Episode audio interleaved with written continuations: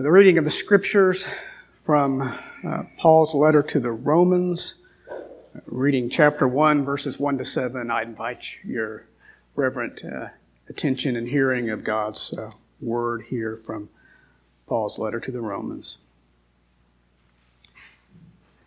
Paul, a servant of Christ Jesus, called to be an apostle, set apart for the gospel of God which he promised beforehand through the prophets in the Holy Scriptures concerning his Son, who was descended from David according to the flesh, and was declared to be the Son of God in power, according to the Spirit of holiness, by his resurrection from the dead, Jesus Christ our Lord, through whom we have received grace and apostleship to bring about the obedience of faith for the sake of his name among all the nations, including you who are called to belong to Jesus Christ.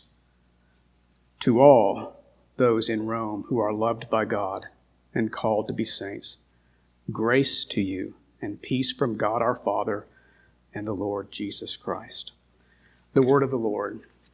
Thanks be to God. Uh, there, much about our culture is uh,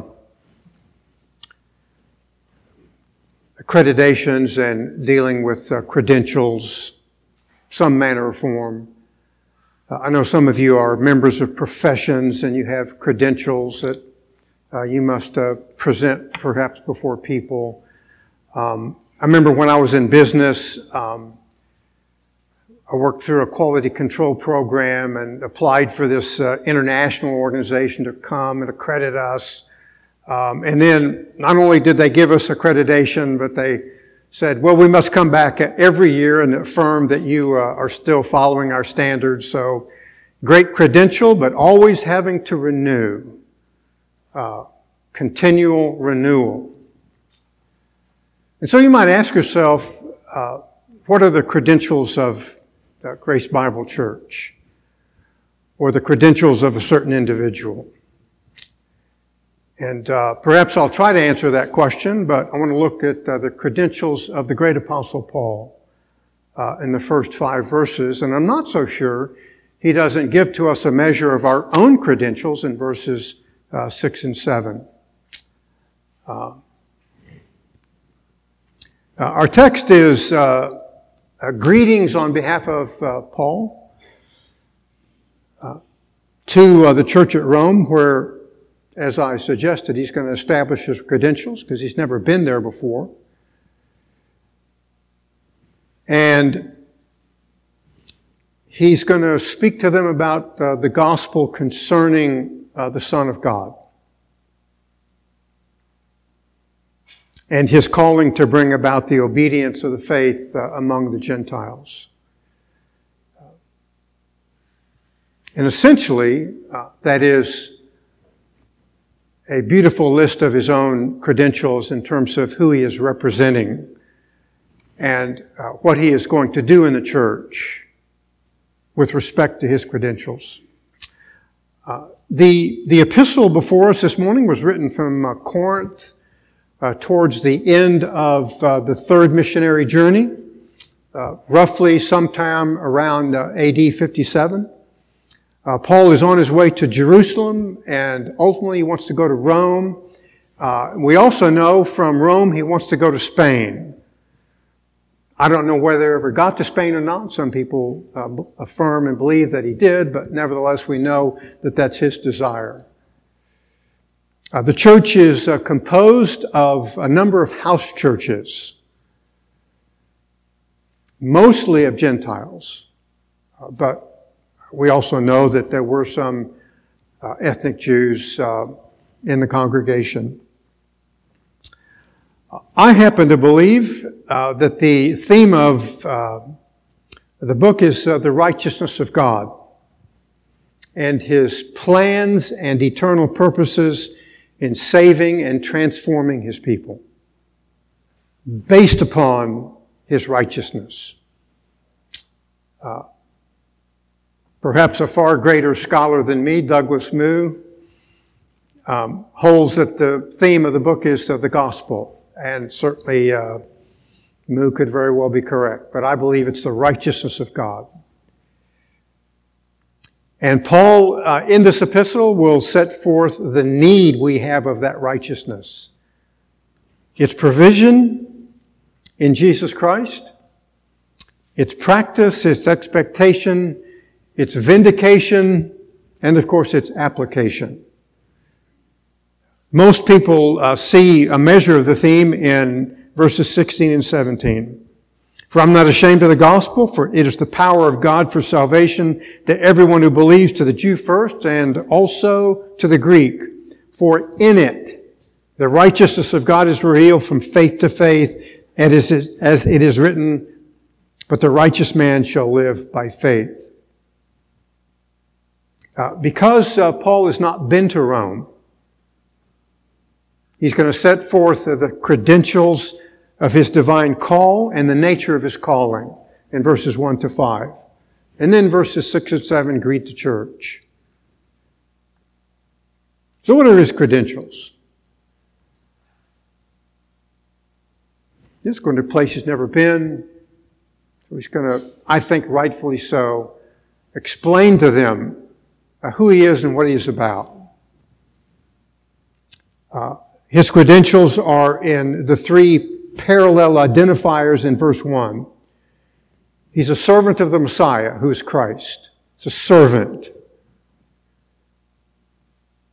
Called an apostle. The uh, very interesting. The cognate of the calling is uh, speaks to the effectual call uh, of God. In this case, in the designation of an apostle. And he's set apart for the special purpose of representing the gospel of God. Set apart. Uh, compressed form of, of the credentials that he brings uh, to the church. Uh, as a reminder, uh, perhaps even uh, an allusion to Galatians chapter 1, uh, verses 15 and 16. Paul writes to the Galatians, but when he who had set me apart, even from my mother's womb, and called me through his grace, was pleased to reveal his son in me that I might preach him among the Gentiles. Set apart by God. Before he had even been born to reveal his son to the Gentiles. So pretty spectacular credentials when you recognize his credentials are all from God. Divine work. Set apart before he'd even been born. To reveal the Son, the majesty of the Son. Uh, that text is, is perhaps you uh, might also know is, is an allusion to uh, Jeremiah chapter 1 verse 5. Uh, calling of the prophet. Uh, God says to Jeremiah, before I formed you in the womb, I knew you.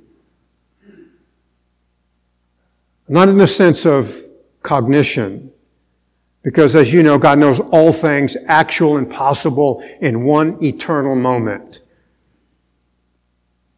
It's a, it's a sense of of uh, that God is going to save and purpose the prophet. A special knowledge uh, that uh, that God is going to set upon the prophet. Before I formed you in the womb, I knew you, and before you were born, I consecrated you, and I've appointed you as a prophet to the nations. Paul is relying uh, on that text. It's an analogy, if you will, by use of the Old Testament of uh, the calling of the Apostle Paul. So that, uh, in that sense, uh, Paul has a divine imprimatur uh, to speak to the Roman church. And to our church. Uh, because his call was divine. It's also important to recognize that uh, very powerful element of Paul's credentials is that he specifies in verse 2 uh, the nature of his gospel. That's radical application to our day in the sense that uh, many American churches believe that everyone is saved. Uh, we just need to be reminded that we are. Uh, the Apostle Paul would not agree with that at all. And that's why he's going to be, speak very specifically to the nature of his gospel.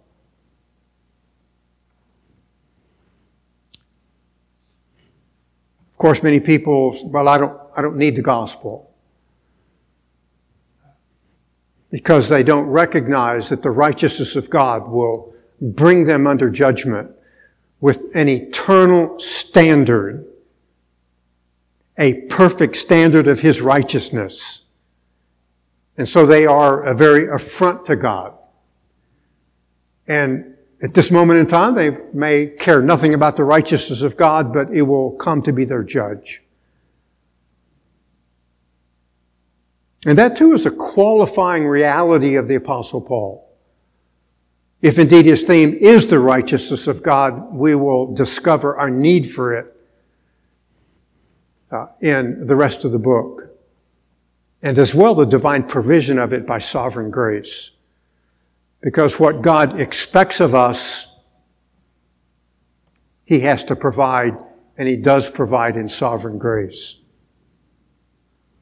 First, uh, the gospel He represents is consistent with that proclaimed uh, by all of the prophets of the Old Testament.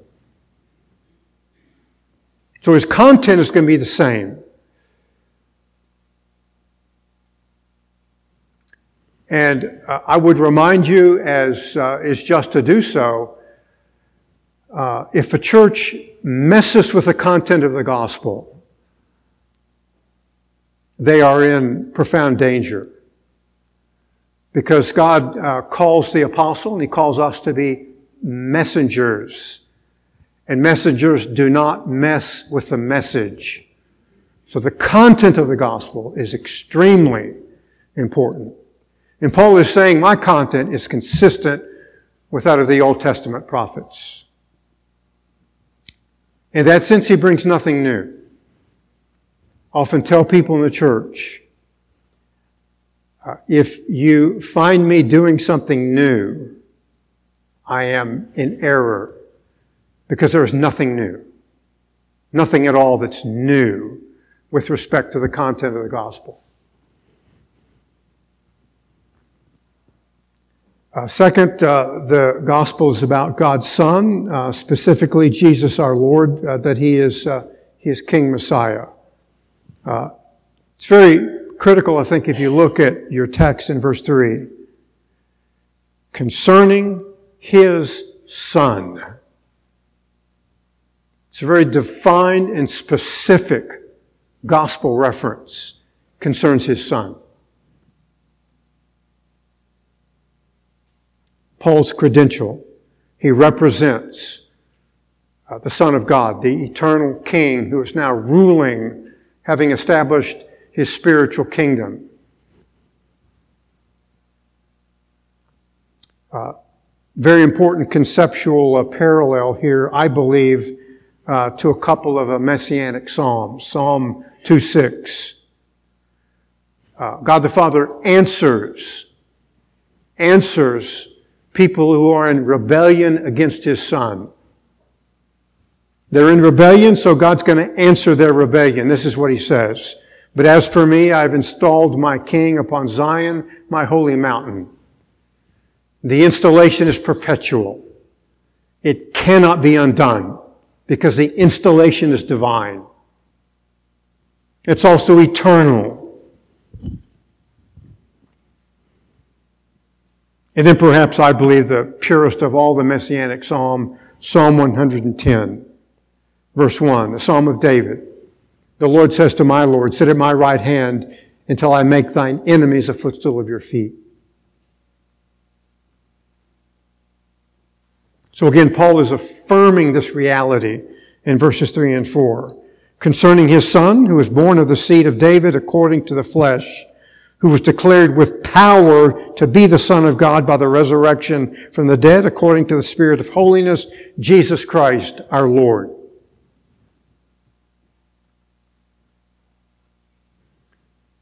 Paul here affirms that our Savior came from the royal line of David. It is implied uh, that though eternal, he assumes human nature.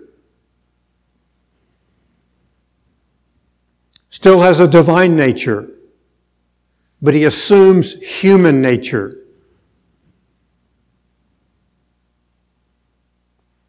This, as, uh, as uh, you should know, is uh, an allusion to a number of messianic texts namely that our Savior is in the royal line of uh, David, promised by God, the Old Testament prophets. Let's turn to uh, 2 Samuel, uh, chapter 7, verse 16.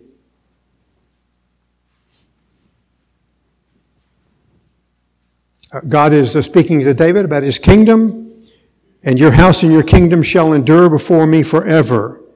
Your throne shall be established forever. An eternal throne, now occupied by Jesus Christ. Thrones are occupied by kings and queens. In case of the eternal throne, King Messiah, the Lord Jesus. Isaiah chapter 11. Again, we're establishing that Christ is in the royal line proclaimed in the Old Testament. Isaiah chapter 11 verses 1 and 2. Then a shoot will spring forth from the stem of Jesse, and a branch from his roots will bear fruit. And the Spirit of the Lord will rest upon him, the Spirit of wisdom and understanding, the Spirit of counsel and strength, the Spirit of knowledge and the fear of the Lord. Again, stem of Jesse, from David, a perpetual kingdom. It's important to recognize now that we're in a phase of that kingdom that is spiritual as our king is gathering his people. Jeremiah chapter 23 and verse 5.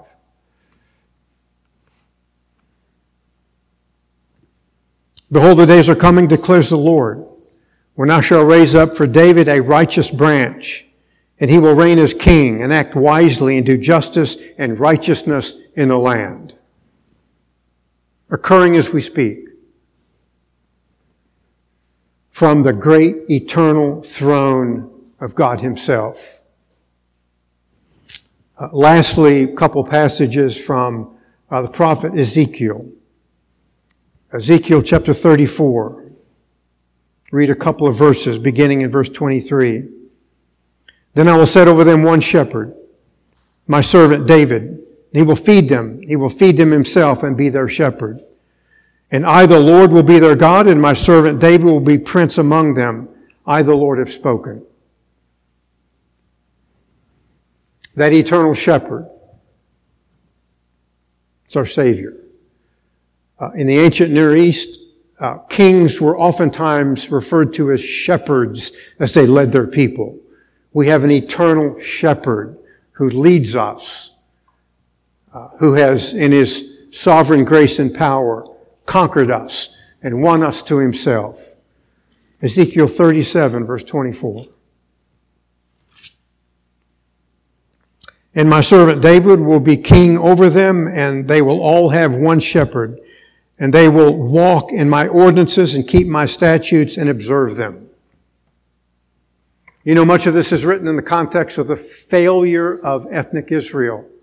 God's going to fix that. How does He fix it? Through His Son, the one great, true, only shepherd of the sheep of God. And this promised intervention from uh, the Old Testament prophets uh, has occurred in the coming of Christ. Uh, and this too is clarified in that God declared him king and son from the resurrection of the dead in power. That this cosmic event of the coronation, enthronement, investiture by God, the Father on God the Son is displayed in the power of the resurrection. A resurrection that's also according to the Spirit of holiness. That uh, our God uh, is, is the Trinity. Uh, God the Father, God the Son, God the Spirit. Uh, our, uh, our Savior was uh, taken up in, into heaven in a measure of obscurity, but in the outpouring of the Spirit of holiness, it becomes a publicly known, seen, watched event. Occurs certainly in Acts chapter 2, where the Spirit is poured out in powerful display of the shaking of the creation and evidence of the cosmic reality of heaven's unveiling of Messiah. Acts chapter 2, verses 16 and 17. But this is what was spoken of through the prophet Joel. Joel now is going to be fulfilled. And it shall be in the last days, God says, that I will pour forth my spirit upon all mankind. The last days have begun, inaugurated by the resurrection of King Messiah. Now known publicly in an investiture in the outpouring of the Spirit.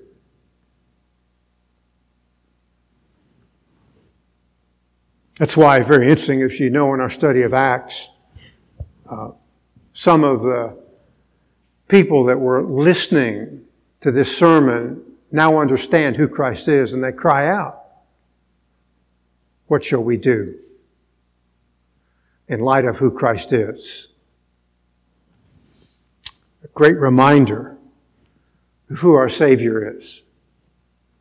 Uh, Douglas Moo refers to uh, uh these, uh, these texts as, and I quote him, an impressive accumulation of Christological titles defining who our Savior is. Credentials of the Apostle Paul. I will tell you, uh, in an indirect sense, the credentials of this church. Because we believe the written record of who our Savior is. Greg Beale states, uh, that the resurrection has launched an eschatological stage of his messianic rule. Namely, his ascension into heaven, from whence he will conquer uh, our enemies and bring us to himself in sovereign grace and power.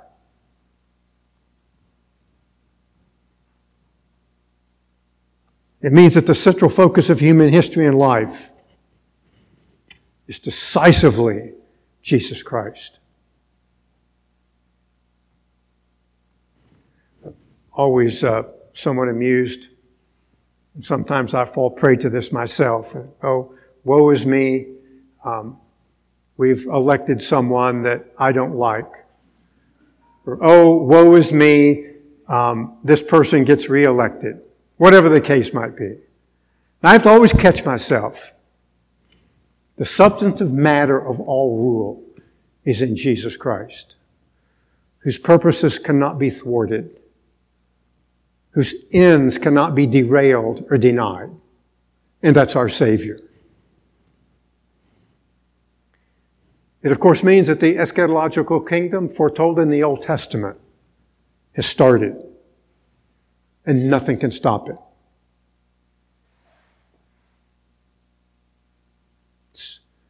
Started in the investiture of our Savior, the right hand of God the Father, uh, and then publicly proclaimed by the Great Spirit. Application uh, for each of us is turn to Philippians chapter 2.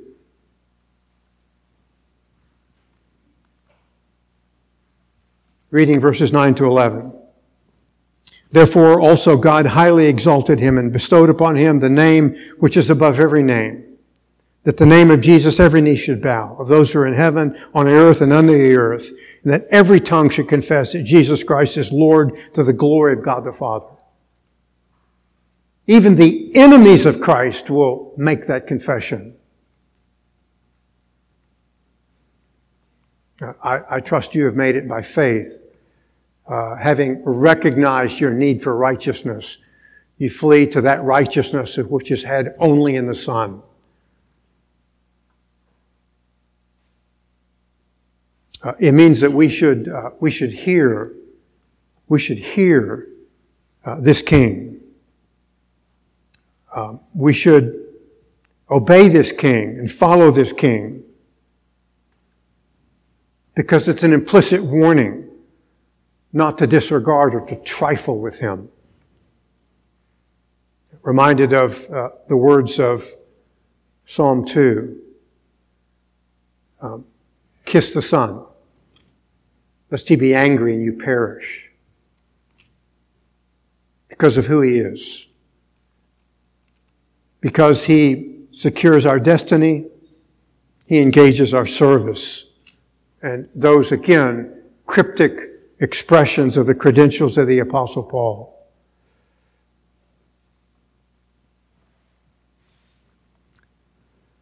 And in a derivative sense, our credentials at Grace Bible Church.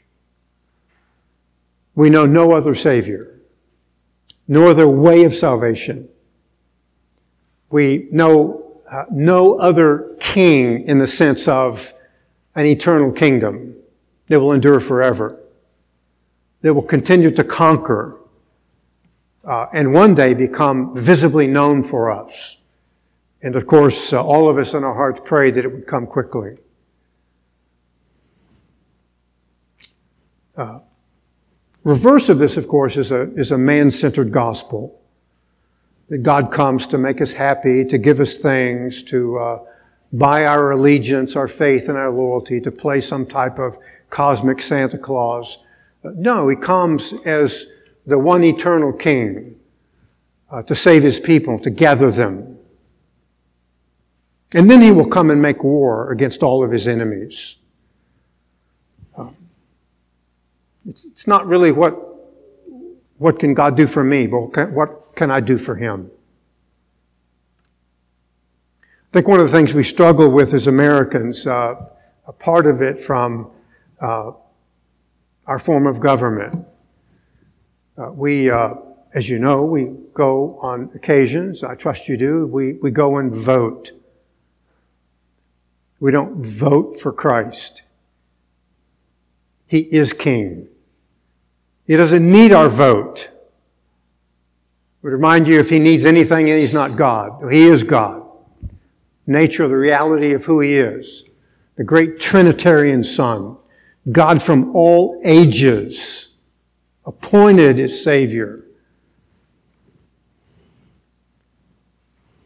Most of the uh, most of the great monarchies of the world have uh, been overthrown, uh, toppled in France, for example, in England, uh, and the great monarchs are now constitutional monarchs in a parliamentarian form of government. We still have a monarch. It's Christ who is the eternal King, whose kingdom will have no end. Uh, running its course, gathering his people. I trust in his grace. He has gathered you. Uh, if not, you must deal with him. Because your destiny is in His hands. And He alone can cure your spiritual condition of spiritual death. He alone. May God chase you to that reality till you come to recognize that He is uh, uh, King and Savior. think something of this is, in the words of the Apostle Paul, uh, Philippians chapter 1, verse 21. Paul is so enraptured by who Christ is. He says, For me to live is Christ. It means he is all consumed with advancing the message of Christ. Everything about him is Christ. From beginning to end is Christ. He even goes on, as you know, to say, and to die is gain. He'd much rather die because to die is to be with Christ. But if God permits him life, he will live to advance the message of King Messiah. For me to live as Christ. Good application for each of us. Now, I know we live for lots of things. Parents, you live for your children, rightfully so. Pretty soon, it's going to be football season. Many people live whatever your favorite team is. Learn to say with the Apostle Paul, for me to live is Christ. In light of who he is and what he has done. And it is this Christ through whom Paul has received grace and apostleship. Grace and apostleship.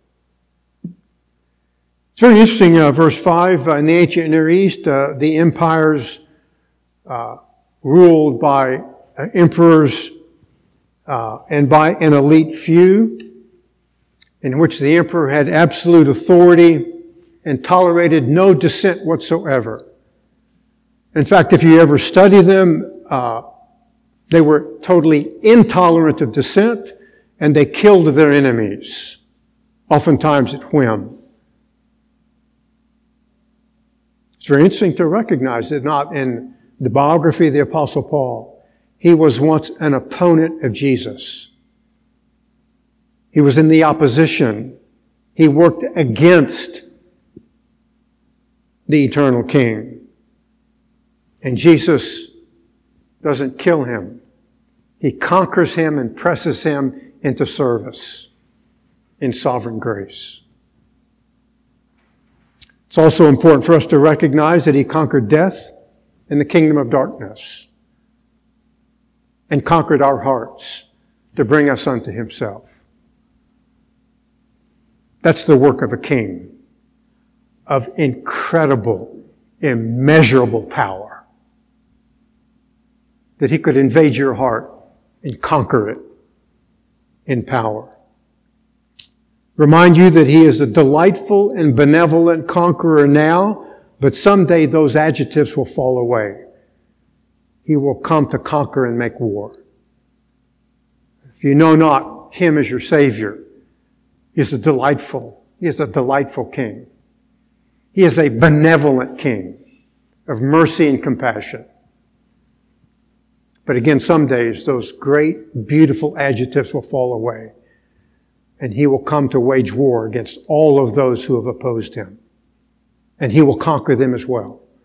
And they will bend their knees and proclaim his name to their eternal detriment.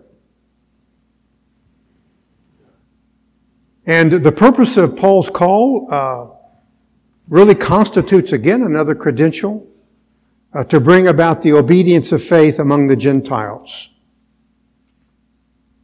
Obedience of faith. Uh, turn with me, if you would, to Romans chapter 16, verse 26.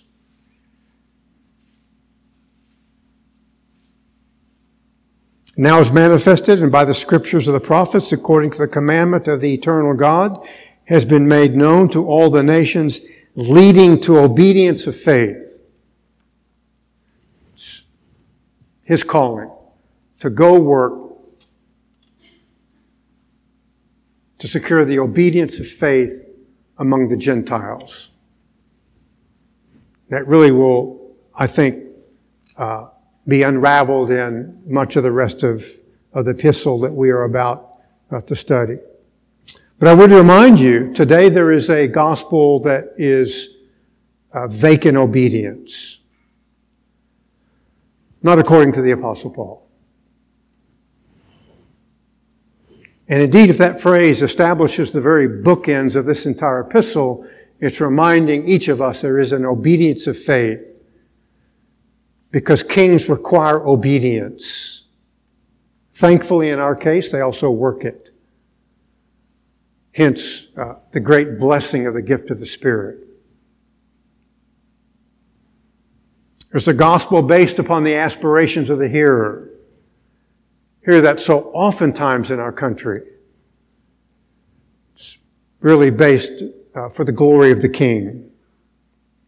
Paul's Lord is to be seen as King, and kings are to be obeyed. It's not mean, of course, perfection, but rather the entirety of a life lived for Christ based upon who he is. Think momentarily back over these uh, verses, Paul's uh, credentials. He's a servant. He's called. He's set apart for the gospel so specified. There really are credentials here as well. Um, in terms of doctrinal succession, our credentials are the doctrines and the theology of the scriptures. Roman Catholic Church believes in apostolic succession. We believe in doctrinal succession. Very important difference, striking difference. I'm not in the line of Peter. I'm in line of the theology of Peter, the theology of Paul, and all of the prophets a continuum of faith and theology that should be the credentials of all of us. Comes from God by His grace. Uh, Paul is also telling us that he's going to the Gentiles because it indicates that an Old Testament reality has begun in uh, the gospel going to the nations. And Paul qualifies uh, the Gentiles, the church at Rome, with the same divinity, verse 6, that pressed him into service. Again, Romans chapter 1, verse 6. Among whom you also are the called of Jesus Christ. Beloved of God, verse 7, and called saints. Uh, the calling uh, of God to us is, uh, in a measure, the same calling of the Apostle Paul marked out as an apostle. Uh, I don't believe that that office uh, continues any longer, but I do believe the calling does. again, it's always some church that holds to a gift of the apostles is continuing. I believe that that's a misstatement. Uh, I believe, and again, in a apostolic succession in the sense of their theology and their doctrine. The office is of no concern to me. Their theology is, and that's what must continue. We are the called. Uh, if you know Jesus Christ, it's because uh, God called you eternally and efficaciously. Uh, in chapter 8, Paul says we are called according to his purpose. Uh, this, uh, this word is uh, cognate to the word that we refer to as the effectual call of God. It's an effectual call in the sense that uh, God calls people and his calling secures the very end for which he intends in the calling. Only God can do that. It speaks to the incredible power of God that, uh, that he begins to woo and to turn and bring us unto himself so that we respond to the call. Uh, in the words of uh, Turretin, the calling works within us, without us. Effectual call of God. works without us because we have no power, works within us because God is power. The very definition, God is all power, able to save. And think about the sovereign grace. If you know Jesus Christ, that He saved you, saved you, working within you, without you. It is external in the Word of God, but also internal in the Spirit of God, uh, who comes in sovereign grace, enabling us to respond.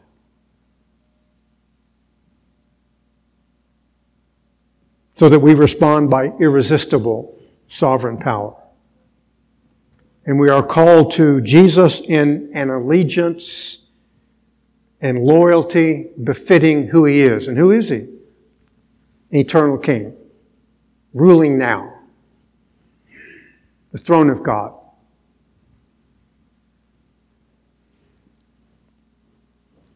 It's also interesting to me that uh, Paul says of us that we are beloved of God. Divine affection and satisfaction was set upon us in eternity past, worked in time so that we are always the beloved of God. I find it so incredible in our culture that so many people are starved for love. We have God's love from eternity past. Think of the phrase, beloved of God. I know all of us, different times in our life, uh, feel that perhaps no one loves us. Do you know the Savior? He loved you in eternity past. Dispatched his son to purchase you, who dispatched his spirit to gather you as a display of eternal love. So incredible that we have it in the Son. It's really an identifying marker. Uh, we should recognize who we are by divine power, beloved of God, based upon the sovereign good pleasure of His will. Lastly, uh, Paul states uh, one of our credentials. Uh, we are called saints or holy. Engaging the reality that we too are set apart. Set apart by the Spirit uh, to do a parallel to what the Apostle Paul is doing, uh, namely to advance the kingdom of our beloved Savior. We're also called to be different, changed by His power, and the resourcing and motivation are all from heaven. The greatest event of all time, the gift of the great eternal messianic King who is now winning his people, dispatches his spirit to gather them, setting them apart to advance his kingdom. Are our credentials. Uh, doctrinal credentials, theological credentials. Perhaps on occasion some, some of you ask, well, um, what are the credentials of Grace Bible Church? Is there some accrediting agency that comes and says, uh, we, uh, we accredit you for one more year? Like my ISO 9001 certification. No, we are certified with the scriptures. Our credentials are here. That's why it's so important that we give ourselves to a ministry of biblical exposition because it's a display continuum over time that our theology and our doctrine is apostolic. Again, to use, use the phrase, a doctrinal succession. And so the doctrine of Christ or Christology is a compelling reality that is defining of who we are.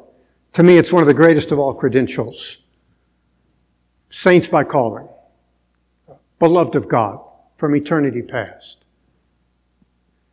Yeah, and the great lurching throughout our culture of people trying to define themselves and have some measure of self-concept. Ours comes from God. sovereign power, beloved of the Savior. It owned Paul. It should own us.